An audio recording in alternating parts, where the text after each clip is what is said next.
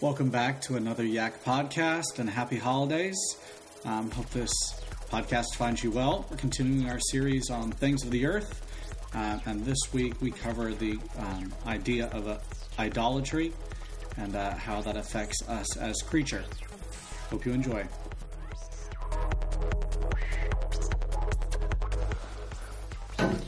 C.S. Lewis once said, like an ignorant child who wants to go on making mud pies in a slum because he cannot imagine what is meant by the offer of a holiday at the sea, we are far too easily pleased.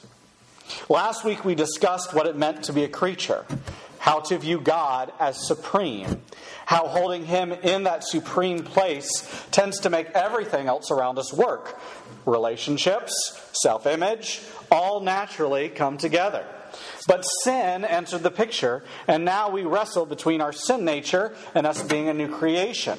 And like all tragedies, we are lost to our own desires. Instead of viewing God as supreme, we so easily place other things at the center of our lives. We enjoyed mud pies in the slum way too much when we are offered sandcastles by the shore. By design, our hearts were desire factories for our Creator but they have turned into idol factories for his creation. So, and that is idolatry. What is idolatry? And this is your first fill in the blank. Idolatry is setting something else up as supreme in place of where we should place our God. Idolatry is setting something else up as supreme in place of where we should place our God. To take Caleb's analogy from Transformation Group last week, it is living in God's kingdom and putting something else up on the throne. It is treating someone else as ruler of our lives, following their orders like they've come from the mouth of God. Think of the white witch, witch and um, Edmund's desire for the Turkish delight. That was his God. I would do anything for that. And they fool you into thinking it's actually good. It really is a bad dessert. Don't have it. Um, it's no good. It's not like those peppermint brownies out there. Man, those those I'm gonna like I'm gonna report those to the DEA. Wow, those are good. What's the Drug Enforcement Administration? Anybody? Okay. Um, again, it is treating someone else as rule of our lives, following their orders like they come from the mouth of God. Well, I don't do that, AJ. God is king of my life. He reigns supreme. I know another guy, though. Now, he, he's an idolater. A rabid one, mind you. You could put his picture in the dictionary next to idolatry so that our minds leave that guy behind. Let me give you some concrete examples. The idol of autonomy. Autonomy means belief that you can do it on your own, that you are your own. You are Mr. or Mrs. Independent. You strive for this. Your whole goal in life is to be independent from your parents, your friends, any organization. You want control, by golly. You want your hands on the game controller, your fingers on the wheel, and the game system better respond to your commands, and the other drivers best get out of your way. Frank, Frank Sinatra, in his song My Way, lights up the desire for the autonomy in our hearts. He says this, he sings it actually. I lived a life that's full. I've traveled each and every highway, but more, much more than this, I did it my way. Regrets, I've had a few, but then again, too few to mention. I did what I had to do, and I saw it through without exception. I planned each charted course, each careful step along the byway, and more, much more than this, I did it my way. Or from many Frank Sinatra, Simba the Lion from The Lion King, we teach our children to be leaders by singing this to them. No one saying do this. No one saying be there. No one saying stop that. No one saying see here. Free to run around all day. Free to do it all my way. For someone to give you a command is a cardinal sin in our culture. Or Elsa in the movie Frozen puts it this way It's time to see what I can do to test the limits and break through. No right, no wrong, no rules for me. I'm free to do it my way. It's campaign slogans of political groups and advertising campaigns of major corporations also express this idea, which is a reflection of our hearts. American Express, My Life, My Card, Burger King, have it your way. Capital Card, Capital One, what's in your wallet? Cheez Its, Zach Fisher should say this to me every time I'm at his house. Get your own box. Harley Davidson, American by birth, rebel by choice. Whose choice? My choice. L'Oreal, because I'm worth it. I do need to buy some makeup. The State Tourism Department of New York. I love New York. Reebok, I am what I am. That's an older one. Olympus Cameras, your vision, our future. Abortion, my choice, my body. The political left, I define who and what I am and what I can do, whether that's gender fluid, a woman, black, white, morality. The political right, individual freedoms are the cornerstone of our Constitution. Fact is, you have been raised in a culture that is trying to convince you, and probably has, that your autonomy is your God, karma, or moral given right. That your definition of yourself and society around you are all that matter. It's your definition of self and society that matter. I mean, isn't it time you believed in yourself? And that's just idolatry of autonomy. God's people have a history of doing this in spades. Saul, Solomon, Samson, Adam, all idolaters of autonomy. You could probably list most people's names in this room too. Boys, pay attention.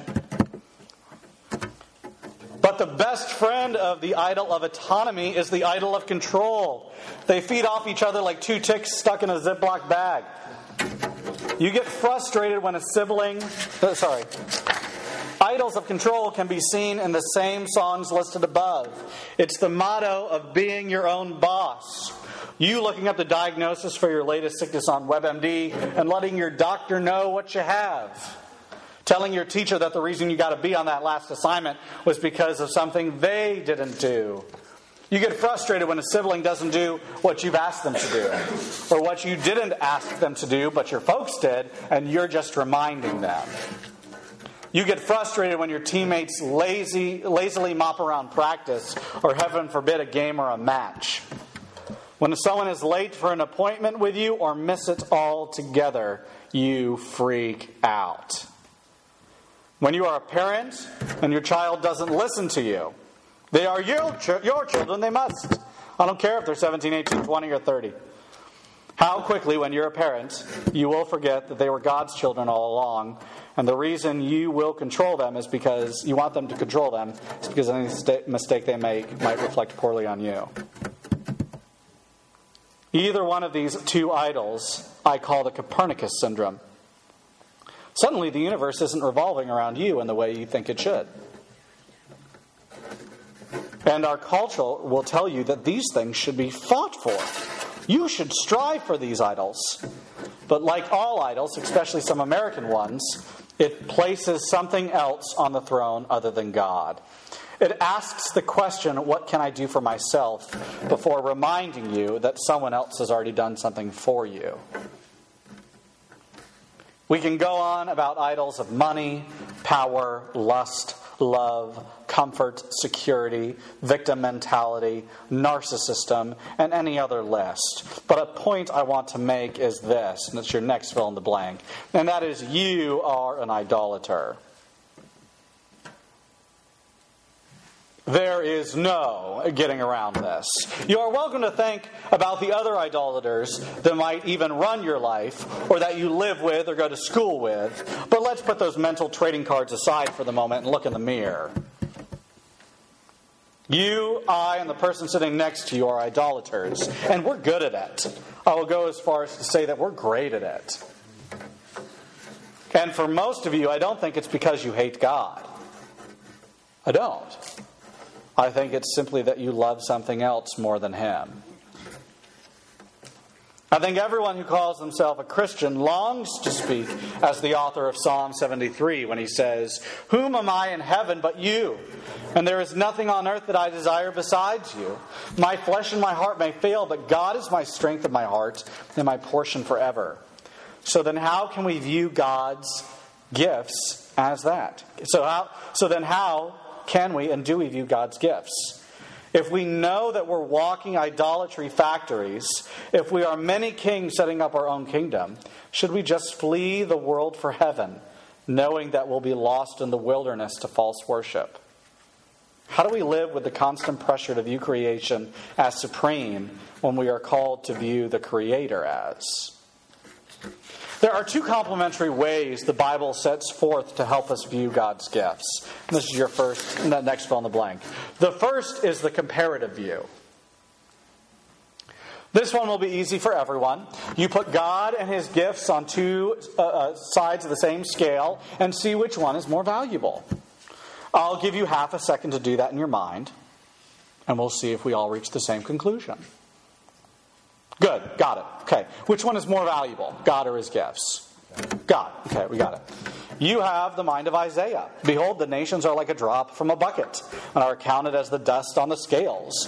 Behold, he takes up the coastlands like fine dusts. All the nations are nothing before him.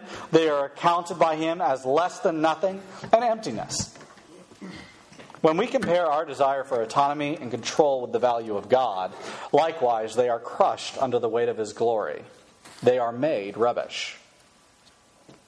And all the good gifts God gives you are made likewise. Paul made it clear in Philippians 3 7 through 11. But whatever gain I had, I counted for loss for the sake of Christ. Indeed, I count everything as loss because of the surpassing worth of knowing Christ Jesus my Lord.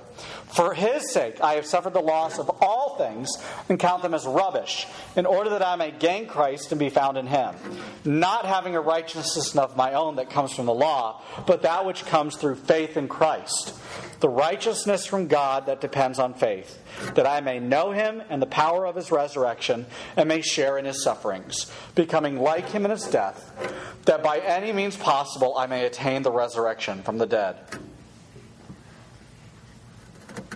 Clearly, we cannot value God as equal to anything. He's on a whole different level. So, how does this help us with the gifts that He is giving us? How does this help us view the gifts that God has given us? Like control, like children, like being in charge of stuff, like desiring good grades, like desiring justice.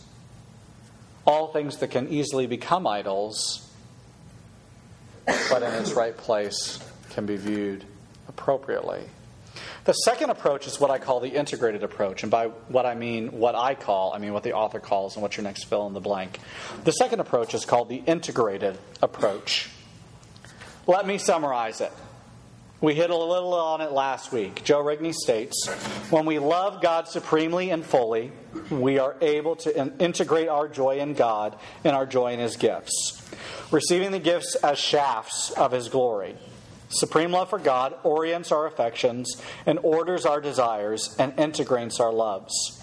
When we love God supremely, we are free to love creation as creation and not as God. We don't set God and his gifts in opposition to each other as though they are rivals. Instead, of the words of Charles Simeon, we enjoy God in everything and everything in God. We enjoy God in everything and everything in God. So, how do we integrate both approaches into our lives? This is your next fill in the blank. The integrated approach is how we should live day to day. And the comparative approach is a test to ensure that we maintain God as supreme. Again, the integrated approach is how we should live day to day. And the comparative approach is a test to ensure that we maintain God as supreme. Let's take a ridiculous example. Corey makes these amazing pumpkin bars. They are essentially butter, pumpkin mix, cream cheese, and sugar. They are amazing. My mouth lights up at the taste of them. I thoroughly enjoy them. I actually go as far, like most of my desserts, to eat it with a small fork, to force myself not to inhale the item, but instead to savor each bite. After every bite, should I turn to my wife and sing praises of her victory over the fall of Eden? No! I should enjoy the meal and then turn my affections towards my wife and thank her graciously. They work in concord with each other. I know supremely that it is Corey's doing, but I am enjoying her gifts. The fact is, and this is your last fill in the blank, a mind that is set on the things above will spend an awful amount of time thinking about the things of the earth. A mind that is set on the things above will spend an awful amount of time thinking about the things of the earth. We will deal with this and how to deal with idolatry in transformation groups. Thanks for listening to another Yak podcast. If you want more information on Yak, you can visit us at cccfrisco.org. Hope you join us again next week. Thanks for listening.